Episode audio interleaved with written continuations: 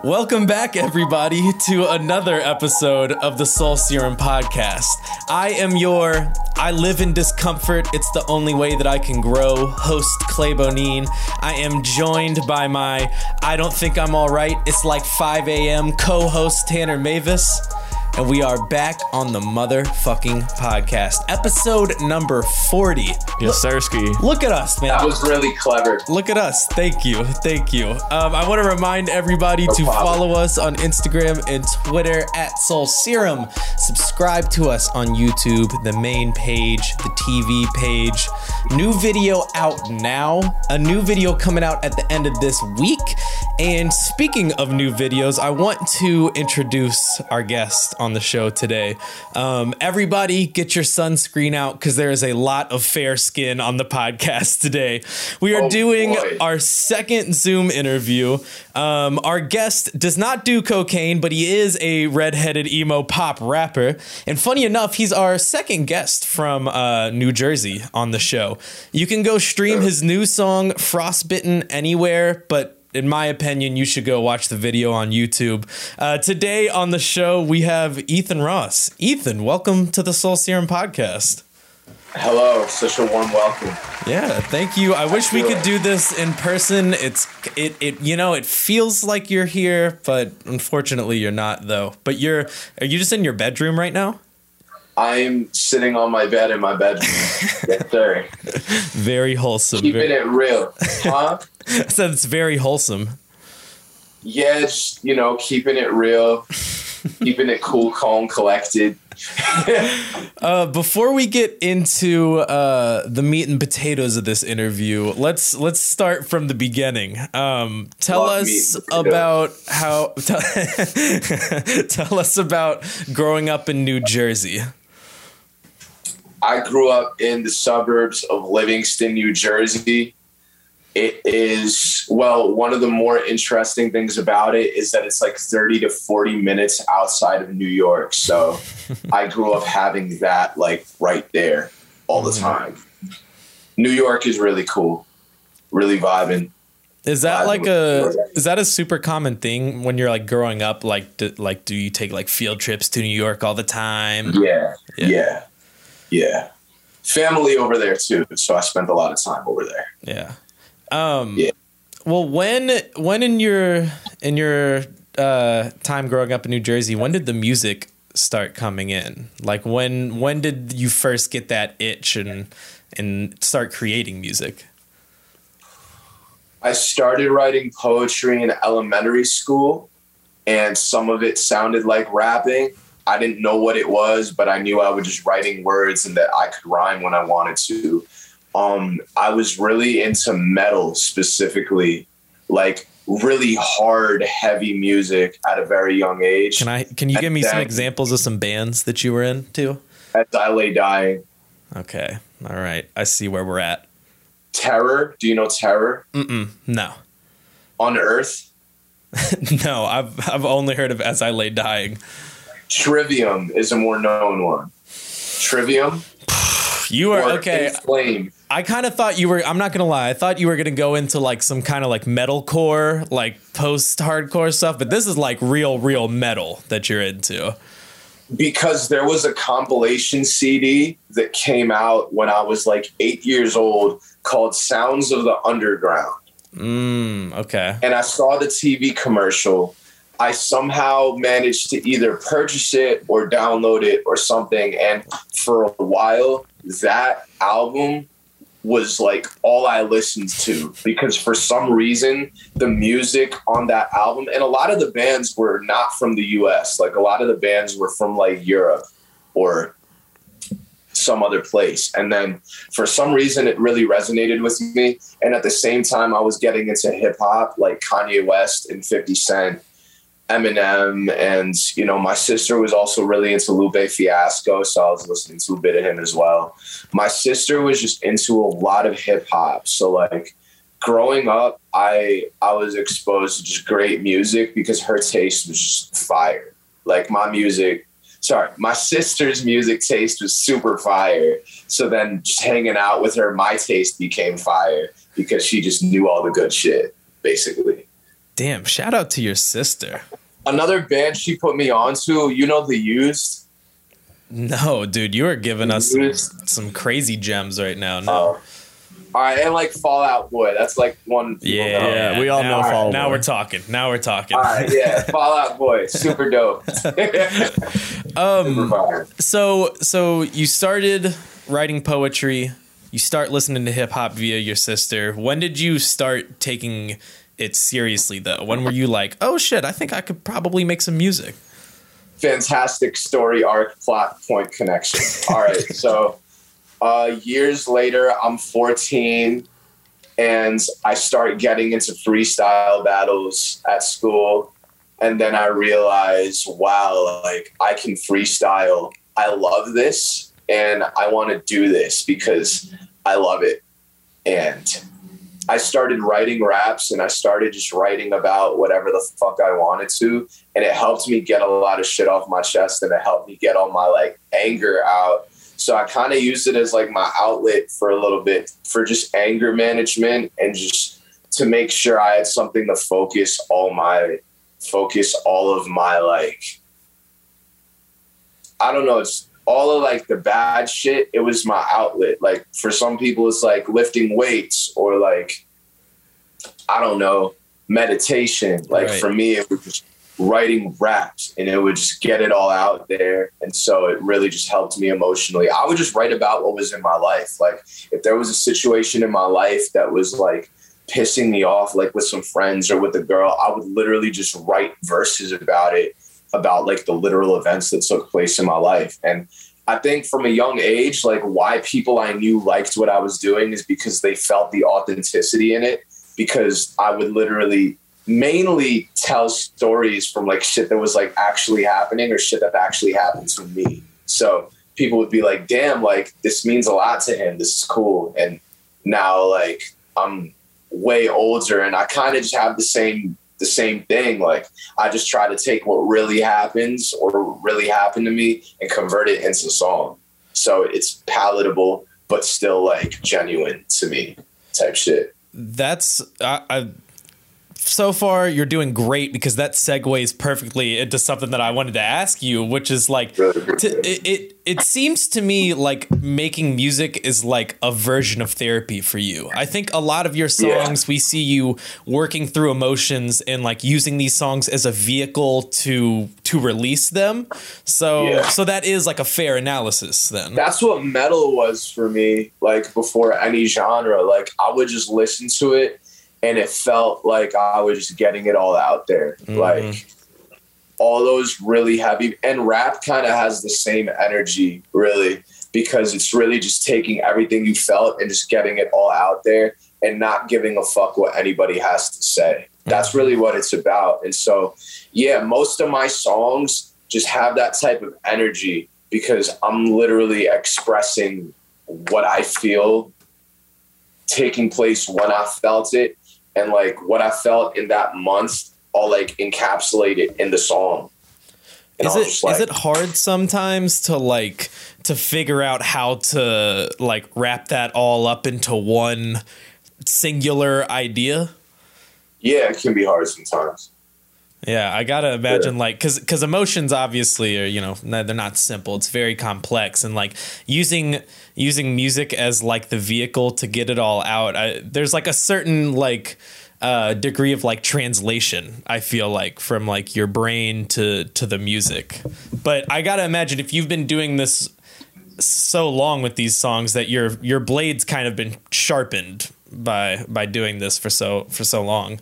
It's sharpened, but for a while I really misplaced the blade and I didn't know where to find it. So I probably misplaced that blade for years and then I just picked it up again within the past year.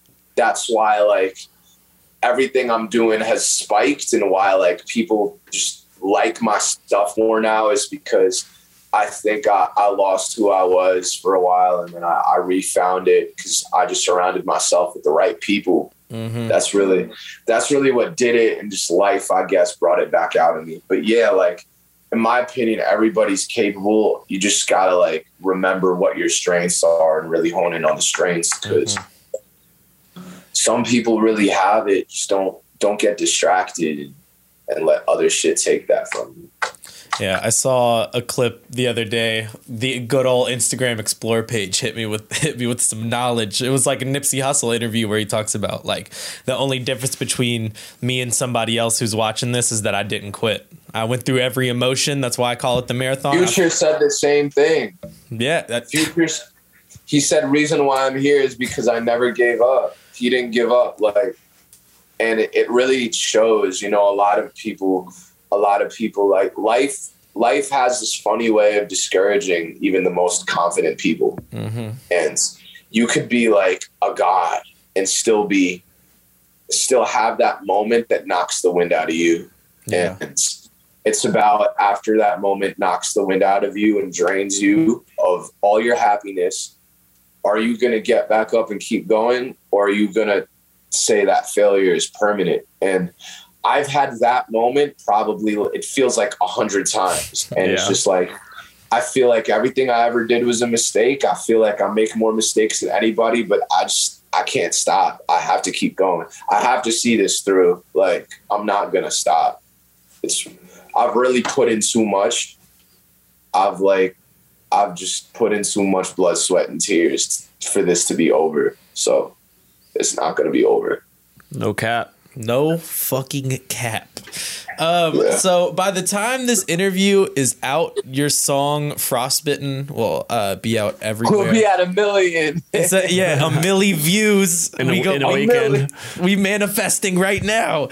Talk to me a little bit about that song. It kind of, my analysis of it is that it's kind of like a look into some mental health struggles from like past trauma and how that affects you going forward. So talk to me a little bit about that song and what emotions were you trying to transport through that song? Just feeling like I let down everyone and feeling like I just the weight of insecurities. Just how it feels when your insecurities make you feel like you can't go out and do shit. Like, I wrote the chorus in like 2018 wintertime. I was like writing over some YouTube beat, like an X-type beat. And I was just writing about how like sometimes I get moods in like the wintertime where I start to hate myself and feel uncomfortable with like myself physically or myself emotionally or mentally. And it makes me just not want to just commit to things. And it makes me just not want to like believe in myself and my capabilities. And so I just was like, I was writing more from that perspective with the chorus. And then it carried over into the verse really well, because the verse kind of opens up more of like a specific story about that, where I'm kind of talking about like, I guess, family shit and I guess just in general kind of feeling like you're on the edge, like life's been pushing you so hard and you feel like you're on the edge because you're just tired of feeling like a disappointment. So like something's got to give. Either like I'm going to break through and be great, or I'm going to kill myself, or like sort of somewhere in between. I don't know. But yeah, like both sides of the spectrum, but at least you feel something. It's like that kind of vibe, right? Yeah. And, you know, I just happened to record this shit at the perfect time with the perfect person. And the alignment for like just the day I recorded it, it was perfect. And I almost did something completely different for the verse too. And then I was like, nah, I'm going to do this. And then I just put layers on it. Put some double, put some vocal layers, and I was like, yeah, I like the way this sounds. And then we were like, damn. Well, talk to me a little bit about the video shoot. This kind of goes for you too as well, Tanner. I personally didn't have the pleasure of being there in LA, but I'm just curious what y'all run me through, and John too, but you're not mic'd up, but just run me through that day. Like, what did you all do? Well, first of all, like Ethan, the whole shoot, like it was like a last second thing, because Like, we were going to LA and we had a shoot fall through, and I was just like, you know, like I was just putting on our story, like we need to get another shoot in to make this trip like worth our time. Oh, I was all over it, man. Yeah, you were the first you were the first one to hit us, so I was just I think Matt hit you first though, but I'm not sure. Yeah. His manager hit me first, cuz he told me like even before Mirage, like we were trying to get a video with you to where you come out to Cincinnati or something, but something just... You know why it didn't happen? Because my shit wasn't organized, and I would plan the rollout for the song last minute, like literally after I dropped the song. Whereas rollout should be planned before a song so you can get the video ahead of time. Yeah, I was unorganized because pandemic had me all fucked up. Yeah, and I didn't know what to do with my songs anymore. I dropped Vertigo and I was like, oh, the song's out. Now I need a video. Where in reality, it's better for you to like do a video beforehand. And you think that's obvious, but I was oblivious to the fact it was obvious because my head was just in a million different clouds. And that's part of the reason why I fucking hated myself for so long, because like, damn, I'm doing everything wrong. But I hate myself. He spit some bars right there. He said, it's supposed to be obvious, but I was oblivious to the fact that it was obvious. It was supposed to be obvious, but it was oblivious. And now I'm an idiot. I'm an idiot because I'm pretty sick. Jamie, pull up an Eminem type beat real quick. Please. I'm going to fight Eminem. Ethan Ross versus Eminem. Ethan Ross versus Eminem. Let's go, Marshall. If you're listening, fucking, we could get it all set up for you, bro. Okay, so you put it on the Soul Serum story. Yeah, and Ethan then replied. So you all, but we've been trying to work together. Yeah, ever since like we dropped with Mirage. Yeah, he wanted to. We wanted to get something together, and this was just like the perfect time because he was out in LA and we were coming out there, and we were just like, all right, yeah, send some music through. I think fun fact, when I messaged you the response to that Instagram story, when I sent you that DM, I was in New Jersey. Oh, for real? Oh, damn. Yeah. And I knew I was going to come back to LA, but I wanted to come back. I wanted to do the video so bad, I was willing to go back just to do the video. That's really the main reason why I came back, to be honest. And we got it done. Very fire. But yeah, we went out to LA. It was kind of like a run and gun shoot, right? Yeah, like it was run and gun. The shoot was like very sporadic, and like we went to the train station, and like soon as we got there, the dude on the intercom said, "You cannot be filming." I forget exactly what he said, but no professional photography can be. He's like, he pretty much saying that we had to go. So like he saw us on the security camera or whatever. So we kind of just like went to the side for a little bit, and we just like all just decided we had to make up our mind. Like, do we want to keep shooting here? Or do we want to like? So we just made up our mind. Like, all right, we're gonna get like quick shots like right in front of the train. They're gonna hop on the train, go to the next city, film on the train, get off the train, and then get back on and come back to where we were.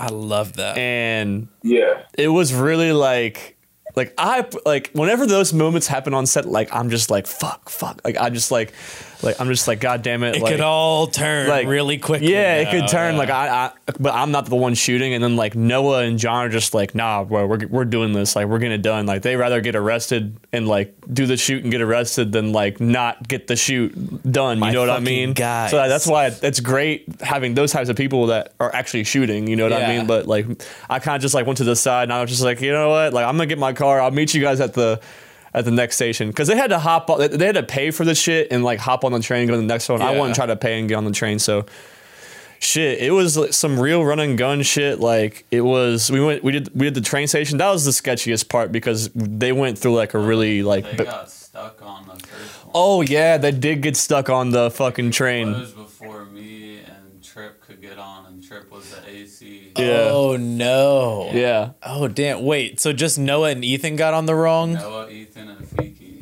Oh my god. Yeah. So a lot of shit that just happened. That's what happens when you do a fucking run and gun, and No, that sounds. And then like... we ended up getting some like really cool shots like above overlooking the city in this like really nice fucking part of the hills. I forget what part of Mulholland Drive. Yeah, shout out David Lynch.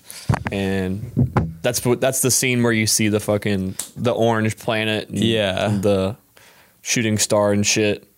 My personal favorite shot in the video is like, I think it's like maybe like 3/4 the way through. It's when Ethan's like walking away from the train tracks and the things come up. Oh, yeah. And the lights turn off. I was like, that too. Ooh, that took us a couple of times because like the shit would only go up or when we had to time it to when the train was coming by, and the train would come by like every like 7 to like 15 minutes type shit. So like we did it like 2 or 3 times. We had to time it up like perfectly, but yeah, that turned out really fire. My favorite shot is when, which I don't even think I was there to see this shot, but it was like when you see like Ethan's reflection in the train window, and he's kind of just like belting out singing type shit. Like that part felt like very like parallel to like what the song like feels like, kind of just like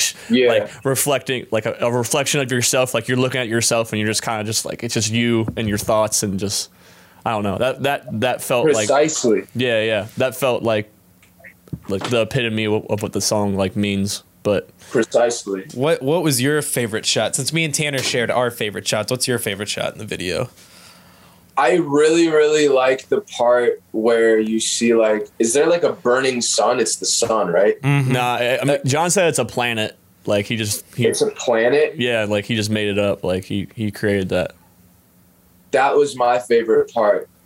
The planet. That shit, yeah, it just tripped me out a little bit. Like it made me feel like, oh my god, like this video, that made the video like have more, I don't know, it made me feel, yeah, it just made me feel I don't know how to, that's good, it. no it made me feel something. That's I love that, it made me feel, period. That's it. That's like all you have to say. I know exactly, I don't know how what to you mean it. I don't know what it made me feel, but it made me feel like, oh my god, like this video is like, it's like a video, like this is serious. like this shit is crazy. Like, I have a question. It's I'm just like genuinely curious. How did you find out about Soul Serum? Because I don't really like know how people find out about us. Sometimes I just like it just happens, you know. How did you find out? The first time I heard of Soul Serum was Babyface, because I've been following him for a long time. New Jersey, shout out Babyface. He was like episode number like 4 of early. The podcast, actually. Damn, that's weird. Babyface was number 4. Ethan's number 40. 40. That's crazy. It was around like this time last year. I think it was. I mean, maybe a couple more months. I think it had to have been like September or October or something like that. Yeah, it was like fall that's time. That's crazy. Yeah, it's crazy. It's been that long already. I know, dude. I can't believe that we're already episode. Anywho. So yeah. So through Babyface is how you found out about Soul Serum. Yeah, but I would have found out because Soul Serum works with a whole bunch of artists I know besides Babyface. So even if Face didn't do the video, I still would have heard of you guys. Yeah. Shout out. That's kind of what happened. You've collabed with like a couple, or at least interact with like a couple of artists that we've worked with. I've made a bunch of songs with Babyface. None of them have come out yet, though.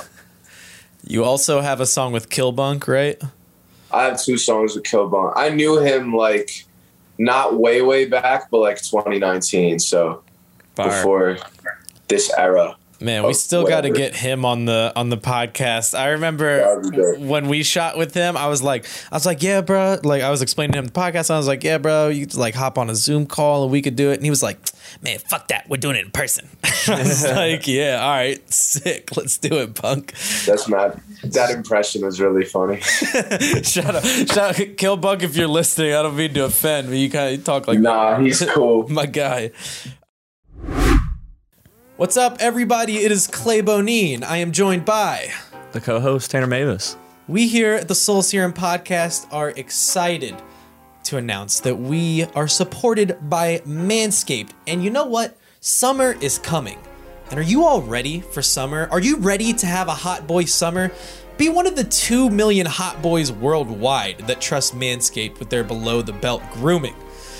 They just launched their 4th generation performance package, which includes the Lawnmower 4.0, which you already know we are big fans of. But it also includes the Weed Whacker, which is the ear and nose hair trimmer, the Crop Preserver ball deodorant, and the Crop Reviver toner, the boxer briefs that me and Tanner are both wearing right now, as a matter of fact, and a travel bag to hold all of the goodies. Now, Tanner, are you planning on going to any sort of beach, any sort of water-centered vacation? I am going to the beach again. You're going to the beach again? With my girlfriend's family, yes. Damn, so you went with your family, and she went with you, and then you're going to go with your family. Sounds like I need to upgrade my tools. Yeah, all I'm saying, man, is that if you want to get your beach bod looking right, and you want to look good in that Speedo that I'm sure you're a big fan of wearing. Yeah, my American flag Speedo. American flag Speedo. We support the American flag Speedo. Then you might want to look into getting the Performance Package 4.0. It has all the great things that I just mentioned in there. And of course, it has our favorite, the Lawnmower 4.0. Now, you know, we know that the Lawnmower 4.0 is girlfriend approved. Is it girlfriend family approved? You know, I don't know. But you might be able to find out. If you all want to help support the podcast and you want to get your summer confidence unlocked, do it the right way. Do it with Manscaped. Go on manscaped.com to get 20% off and free worldwide shipping with our promo code SoulSerumPod. That's right. You heard me. 20% off and free shipping worldwide with our code SoulSerumPod on manscaped.com. Escape the shrubs and weeds this summer and shine with Manscaped. Now back to the podcast. So I have to ask, you only have like a few small EPs out on streaming platforms. And I know that like... That's going to change. Okay. So like nowadays with the way that people consume music, it's not like the most necessary to have an album, or like a larger project, but I feel like in a traditional sense, it is. So I guess you have answered one of my questions. Are we getting a longer project? But what is that? Can you just tell us about it? You don't have to give us the whole thing, but like let us in a little bit on what you're thinking. Shit, like what am I thinking the project is gonna be? Yeah. Like in a very general sense. What's it gonna sound like? It's gonna sound like some crazy shit. Like, are you working on a project? Kinda. I think it's happening unintentionally to be a project because I just made like 3 songs I think are really, really good and they all kind of sound alike. So they kind of go cohesively because like the shit I've been doing lately is just kind of like a pivot from my older stuff where like it's a little bit more rock leaning, and I'm excited for that. Yeah. Man, well, now is the fucking time to do it with, we've talked about it many times on this show, but just like the ability of like genre blending in the hip hop space. Yeah. The thing is when I wanted to do it, which I always wanted to do it, I didn't want it to come off as like, oh yeah, he's like doing it because MGK did it, and I love MGK. It's just like I feel like everybody's doing it for their own reasons type shit. But MGK really made a statement. He came out and he's like, yo, this is lit, and everybody's like, oh shit, like we like MGK. This is dope, and like I love MGK for real. So I think what he did was super fire. In general. Yeah, honestly, I guess I haven't really thought about it until now, but like ever since that album, there has been a lot of this kind of pop punkish sort of influence. I feel like a lot of kids like Ethan that grew up on rock or metal or whatever type of rock you were listening to growing up. Like a lot of kids that were growing up in that were making hip hop as musicians, but there's a big part of them that wants to do this rock thing, but it wasn't actually like, it wasn't like really like accepted all the way to go straight rock. Mm-hmm. You know what I mean? No, going, definitely. Like shifting to that point. It's weird that MGK was the one to fucking break that out, but it happened. Cleveland. But I don't know. Like there was some other artists that dabbled. In, I mean, really? Peep, Lil Peep, bro. Yeah, like X and Peep. Yeah, like, a lot of Peep shit was rock, but it had a lot of hip hop like shit in it though. Well, I mean, even somebody like adjacent, like Willow Smith, her like last single that she put out is just like a pop punk song. Yeah, like that's just like straight what it is. Yeah, Willow Smith very fire too. But yeah, like that. It's making a comeback. It's crazy. Like, yeah, like a new like era of like rock music. Yeah, and it's because rock music had a real shit time from like. Early 2000s up until very recently, like rock music was really. I was just on vacation, and my dad's favorite band is Rush. I've told you that a couple of times. Uh-huh. And the guitarist for Rush, Alex Lifeson, he was in an interview. He said, or somebody asked him like who he's listening to lately, and he said he's excited about this band called Greta Van Fleet, and. My dad is just like all over it now, just because Alex Lifeson told him when we listened to it. I'm just like, these dudes just sound like Led Zeppelin, dude. They literally, Greta Van Fleet sounds exactly like Led Zeppelin, and when they're asked about it in interviews, the dude's like, "No, what are you talking about? No, we don't sound." Like. I'm like, "Yo, man, like I just want to." Talk to this dude and be like, "Look, it's like it's fine. You are allowed to do that, but can you not at least be like." You know, yeah, like, we take some inspiration from Led Zeppelin. Like, I don't say that you sound exactly like Led Zeppelin, but, like, you know, like, Robert Plant's a great singer. You know, we love the old kind of metal. I don't know. I think it is, that whole Greta Van Fleet thing is fucking insane to me, that they deny. That is crazy. Do you know who I'm talking about? Like, have you heard of Greta Van Fleet? No, I'm very familiar with Led Zeppelin, but if you listen to a single Greta Van Fleet song, I'm sure you could pick any one. You're going to be like, wow, these guys sound like Led Zeppelin. The comments on YouTube are hilarious when I was going through them. Like, the YouTube comment space. I bet they're funny. I was going through them, and I forget, somebody said, like, his mom was probably a Robert Plant groupie or something like that. Or like the YouTube comment section is simultaneously the best and worst place on the internet. It's crazy. It's great if you're not involved. Like if you're just a fan, or I mean, if you're it's hilarious. If you're just like objectively there, just observing whatever this piece of content is. But if you have like. Any ties? Yeah, any ties to anything or biases or it could be good or bad. We kind of got off track there. I'm sorry. Do you ever read comments, Ethan? Do you ever like look at some of the shit on what you post? Yeah, on YouTube it's mainly positive, but where it's gotten a little bit haywire is TikTok for sure. Yes, absolutely. TikTok fucking people are just ruthless, bro. Like. Yeah. Not people. The kids on there. Obviously, it's mostly kids. They're grown men. They're growing up. It's a lot of grown men. You think it's grown men? It depends on the content. Like for a lot of the stuff I posted, it was a decent amount of grown men, like way older than me, like saying some shit as if they saw me in person, they would do something. And yeah.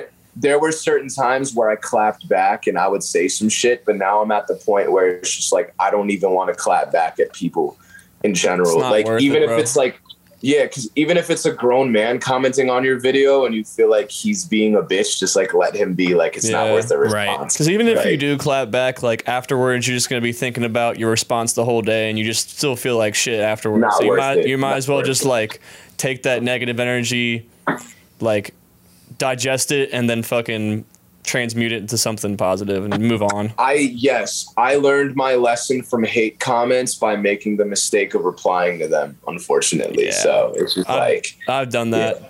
John gets on me for fucking replying in the comments on YouTube because I just fucking love what we do and I'm just so like fucking like I'm so. You're not going to let nobody talk shit about something. Yeah, I don't want anybody talking shit about what I'm doing and what we're doing. Like, I'm just so, like, defensive about, like, what we got going on because I know what we're doing is special. Like, to just call us a fucking knockoff Lyrical Lemonade. We're doing something. Like, the business model is similar, obviously, and I can see where you can make a connection with the logo, but, like, we're building our own community. The artists that we're working with are completely different than Lyrical Lemonade artists. Yeah. Like, the branding and all the colors and everything that we're doing is different. Like, it's it's like the rappers, like, it's like there was Young Thug and then, like, Lil Keed, Gunna, Lil Baby. Like, we're like a derivative of, like, what they like paved the way for, but we're doing it in our own way. And just for somebody also, just to see if they want to call you a knockoff, that means they also got to call all the other video channels knockoffs too, because all of you guys are doing stuff for the music people right now. So if all of you guys are knockoffs, then I guess it's a good thing. And who's to say Lyrical Lemonade is the only platform that gets to make music videos? Like, literally, exactly, to build a channel. Like, why are they the only ones? People suck off Cole. Like, I did at one point, and I love Cole Bennett. Like, he's been an inspiration to me. But, like, people just really, really, like, kids look up to him and just like really dick ride that dude. They really do. Cole Bennett, come on the show, man. Yeah. We'd love to talk to you. No. I do totally feel, if anybody is in our comments calling us a knockoff Lyrical Lemonade, you better be in the Overcast comments. You better be in the Hive Mind comments. You better be in fucking Rotten Collective comments. You better be in all those motherfucking comments calling people knockoffs. But in a sense, it's like, if you're going to, like, even put us next to the name, like, Lyrical Lemonade, and, like, make that connection, that is kind of a, like, I mean, it's, I see it as a positive, because like, if there wasn't Lyrical Lemonade, like, before us, like, maybe, like, a casual fan wouldn't understand, like, what we're trying to do. You know what I mean? Like, at least like, they can see, like, oh, okay, like, they're trying to build a channel just like they did, but just, like, for a new generation. Totally. I actually get excited when people call me a knockoff Ian Dior and stuff like that. Yeah, that's the same thing. Like, it's the same thing. Like, when someone hears artists. Yeah, when someone hears like a certain sound, like, they try to familiarize it with something that they already know. So it's like when they hear Ethan Ross, they're quick to compare you to Ian Dior, like Poor Stacy or something like that. You know what I mean? Yeah. Which I actually like, because I get compared to successful artists. So.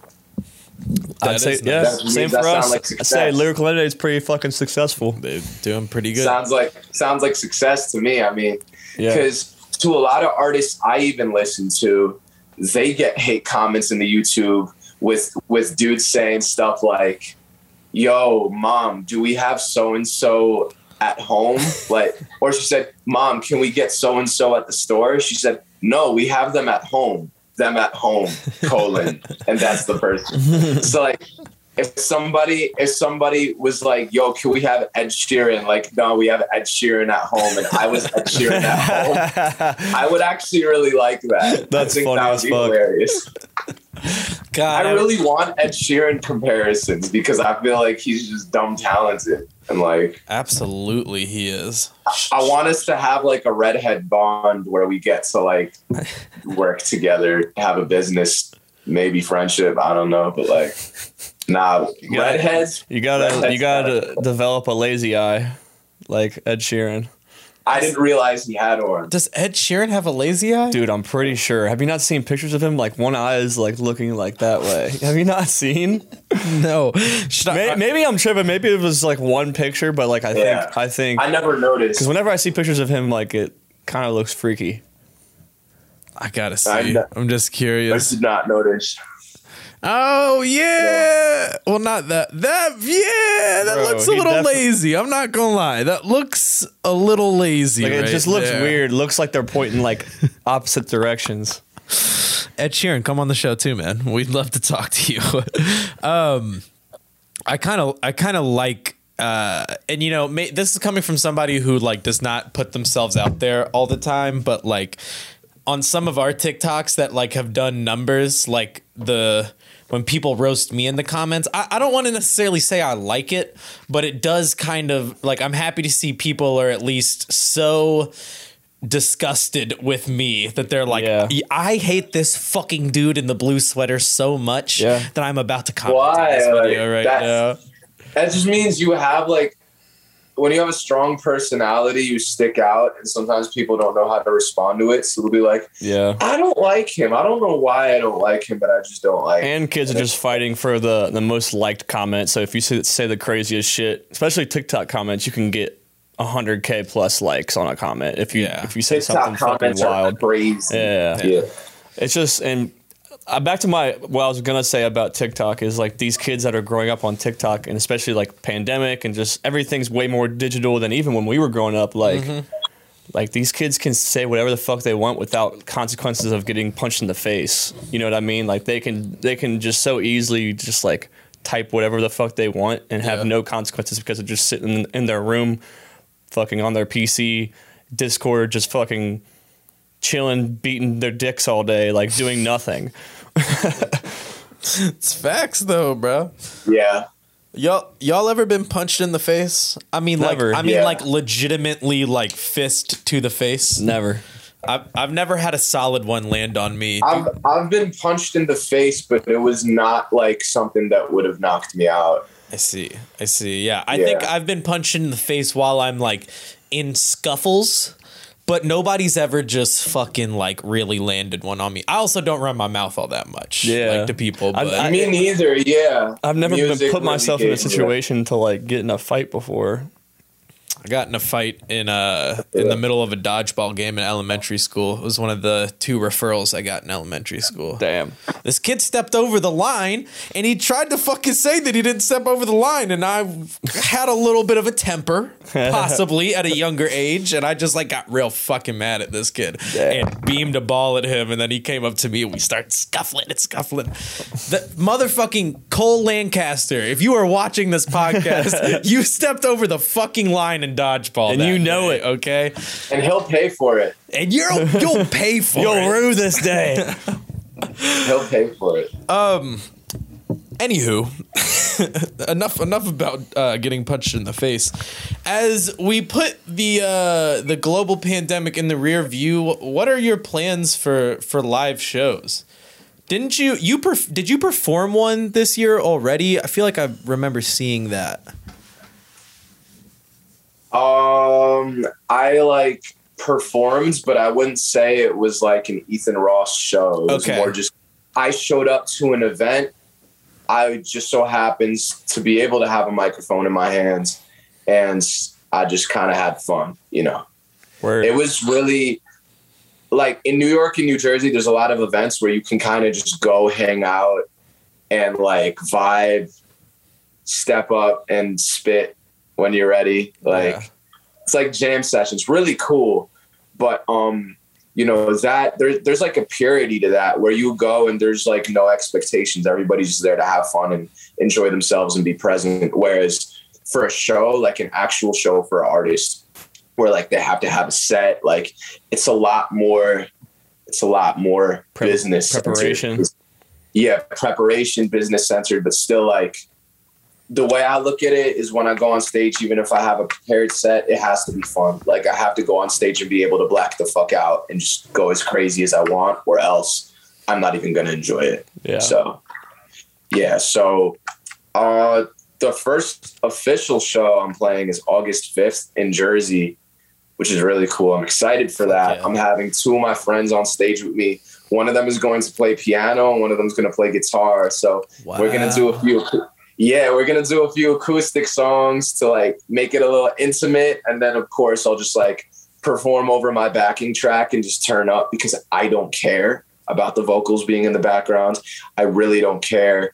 When I'm signed and when I'm in like a situation with a higher budget, I'll have like a super well thought out set and everything. But for now, I'm just going to do what I do, have fun doing it, make sure everybody else in the room is having fun too, because what's life if you're not doing that? True. That is the whole point of live music. So if like when you get signed and your label person's like, hey man, here's $20,000. Here's $20,000 for this show, just for the budget to set it up. What are you going to do? I want to go crazy. I wanted, sorry, I'm like, a bunch of external things are happening right now. Hold on. All good. Take your time. External, not internal, external. All right. Yeah, I just want to go crazy. Like, I want like a cow on stage. A live cow? Yeah, I want like snow.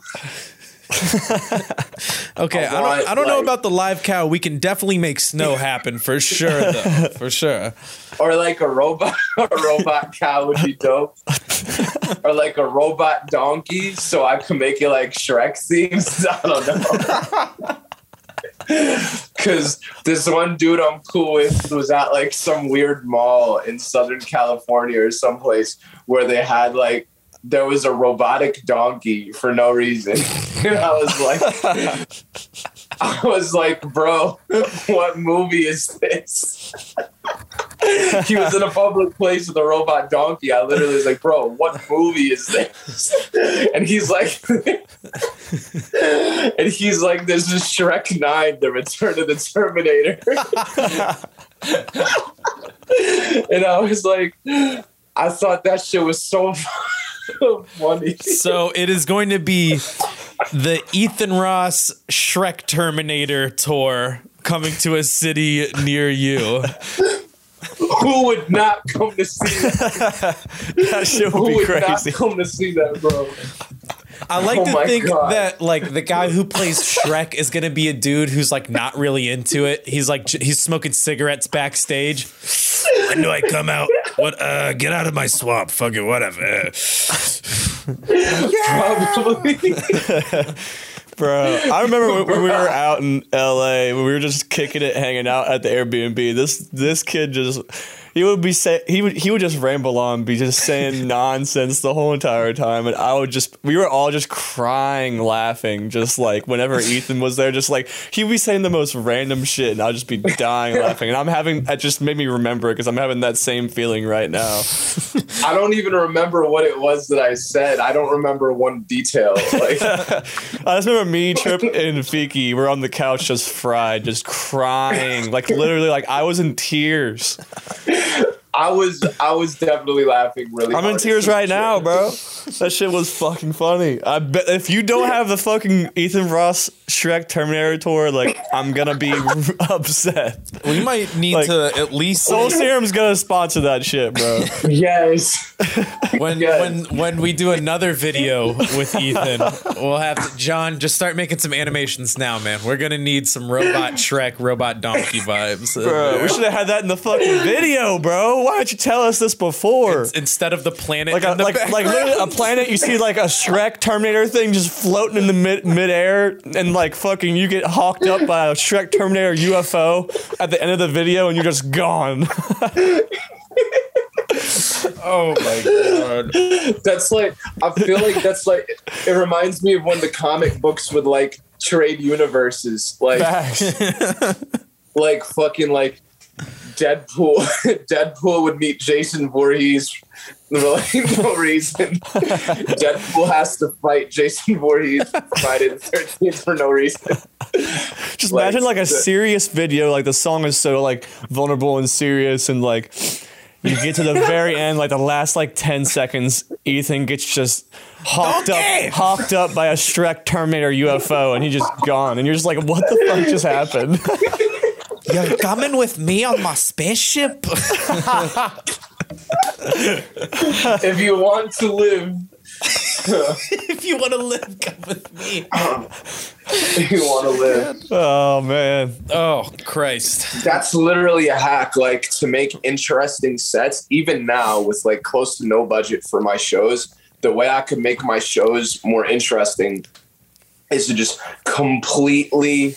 bite the plot of a random movie and just act out like I'm one of the characters, and then just have it be completely random and not make sense. Ethan Ross, the Fast and the Furious 11 tour.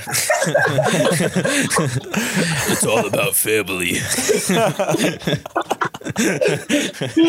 Bro, that's literally what Damp State is, if you know what Damp State is. Oh, no, I actually, well, hey, man, great segue, because I wanted to ask you about Damp State. I listened to the song, what was it? Don't Give a Fuck About You? I forget now, but I promise I listened to it. Yeah, talk to me a little bit about that. So you all are a band? Yeah, we're a band. And our thing is that it's basically just dry humor, but it ended up being really serious. You kind of missed the boat on that one. Yeah, it's we were having the guy who produced Frostbitten, Sensu, had me over his house, and we were having like a writing session or whatever. It turned into a jam session, and then it turned into a band. Because we all made the song together, and Sensu was like, yo, like, are you taking this for yourself or are we doing this? I'm like, no, let's do it as a group. Let's collab on it. So me, Dolo Tonight, Neanderthal, Rokapara, and Sensu came together. At first we were like, you know, like, this is a cool song. Maybe we'll drop it, whatever. They came up with the band name, and then they're like, yo, let's do a Western themed music video in the desert. And I was like, I don't know if this is going to happen. Then it happened, and it was like the greatest thing ever. Yeah. It was like, I watched the trailer. I was hoping for the whole video, but you'll see the whole video, and the whole video is bonkers. It's literally a Western movie. Where are you all at? I have it pulled up right now. Me and Tanner are looking is that at in LA? Where the fuck are you all? That was right outside of LA. That was like 45 minutes to an hour outside of the city. Wow. They just have like a Western set just built for. Bro, they have sets everywhere. I mean, yeah, that makes sense. Yeah, they literally have sets everywhere. Damn, wait, hold on. Look at Ethan with the big iron. With the big iron. That's what I'm saying. Like I was a cowboy, still a cowboy. For some reason, like, hella girls I knew like thought it was really hot, and I don't know why. I was like, since when are you guys into this? Dude, cowboys are in right now. I don't know why. I don't know why either, but I'm a cowboy now, so. No, I really enjoyed the song, but the video I feel like is going to like elevate it though. Just even from the trailer. The video is going to go absolutely bonkers. The video is going to be ridiculous. Yeah, and when's the video come out? Probably like 2 to 3 weeks. We're hoping for the end of July, and then when the video comes out, we're just going to go crazy and just go crazier. Moral of the story is Ethan Ross is just going crazy. He's going crazy. I'm just going crazy. Like, am I an actor? Am I Shrek? Am I the Terminator? Like, are you Ethan Ross? We don't even know. I'm just Ethan. Everybody else is who they are. Okay. I have one random question before we get out of here and start wrapping it up. Can you speak Russian? A little bit, but whenever I do it, people who actually understand it say I'm doing it wrong, so I don't know if I'm actually doing it right. I see because when I was watching one of the interviews for this, you like glossed over it for a second, but your parents were originally born in the USSR, and then you're the first generation born here in the United States.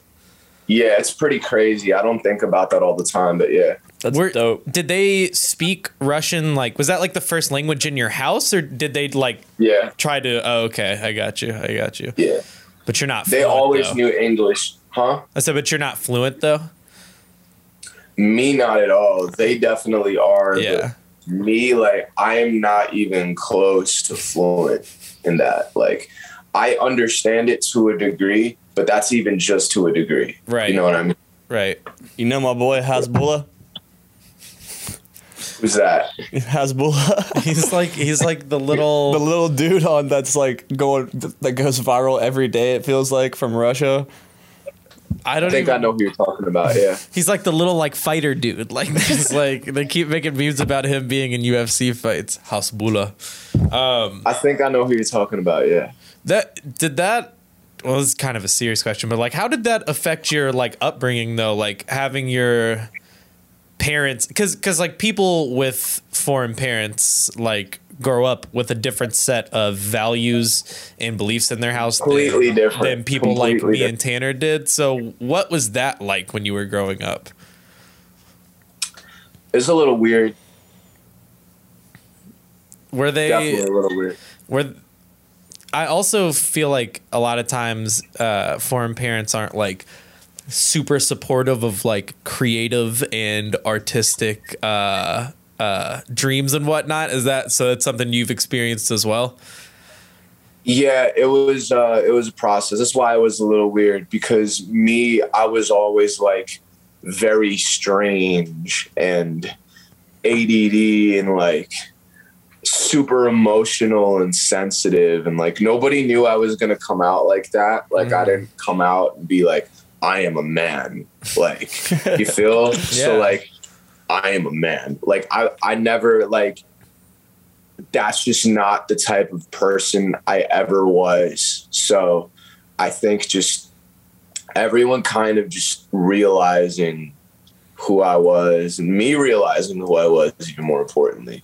It was just a process, because like I feel like when you're from a place like that, like there's less room for understanding, and a lot of people are super depressed over there, and it goes untreated, and it just gets worse and worse and worse. Like I definitely have like older people in my family, like who have had like unaddressed mental things that they just never went to therapy for. And like now it's crazy, like going to therapy is like normal, and a lot of people do it, but you know, over there it's just not really a thing. So when I was younger and I had like all of this chaos going up here, nobody really knew how to address it, not even me. And like when it just came to talking about anything, I didn't know how to talk about it, and I just bottled up everything. It became a really bad habit, bottling things up, as I grew older. But I think just like music helped me, and then eventually like getting the help I needed obviously helps. But yeah, music came before the actual help did. Music was really when I felt like the way I was just wrong. I feel like music was there to make me feel like I was right, and like helped me feel like everything I thought was wrong with me was actually going to end up helping people and myself. So it works out in the end. Well, that I think is a fantastic note to end the interview on. Is there anything else you want to speak about before we wrap it up and get out of here? I don't know, man. We went through a lot of emotions on this interview. We went through a lot of stuff. I'm tired. As always, I want to remind everybody to follow us on Instagram and Twitter at Soul Serum. Follow the TV page at Soul Serum TV. Subscribe to us on YouTube, the main page, the TV page, Patreon, Discord, TikTok. Click all the fucking links in the bio down below. Watch the Frostbitten video. Ethan Ross, where can they find you on the internet? Instagram at The Real Ethan Ross.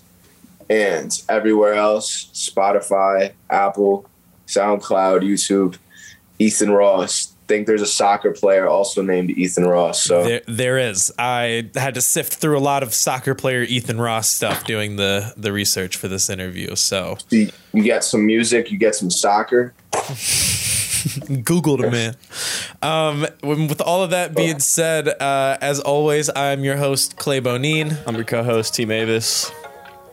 Tri-host Ethan Ross. Ooh, a tri-host. I like that. Tri-host. Deuces, everybody. We will see y'all next week. Peace.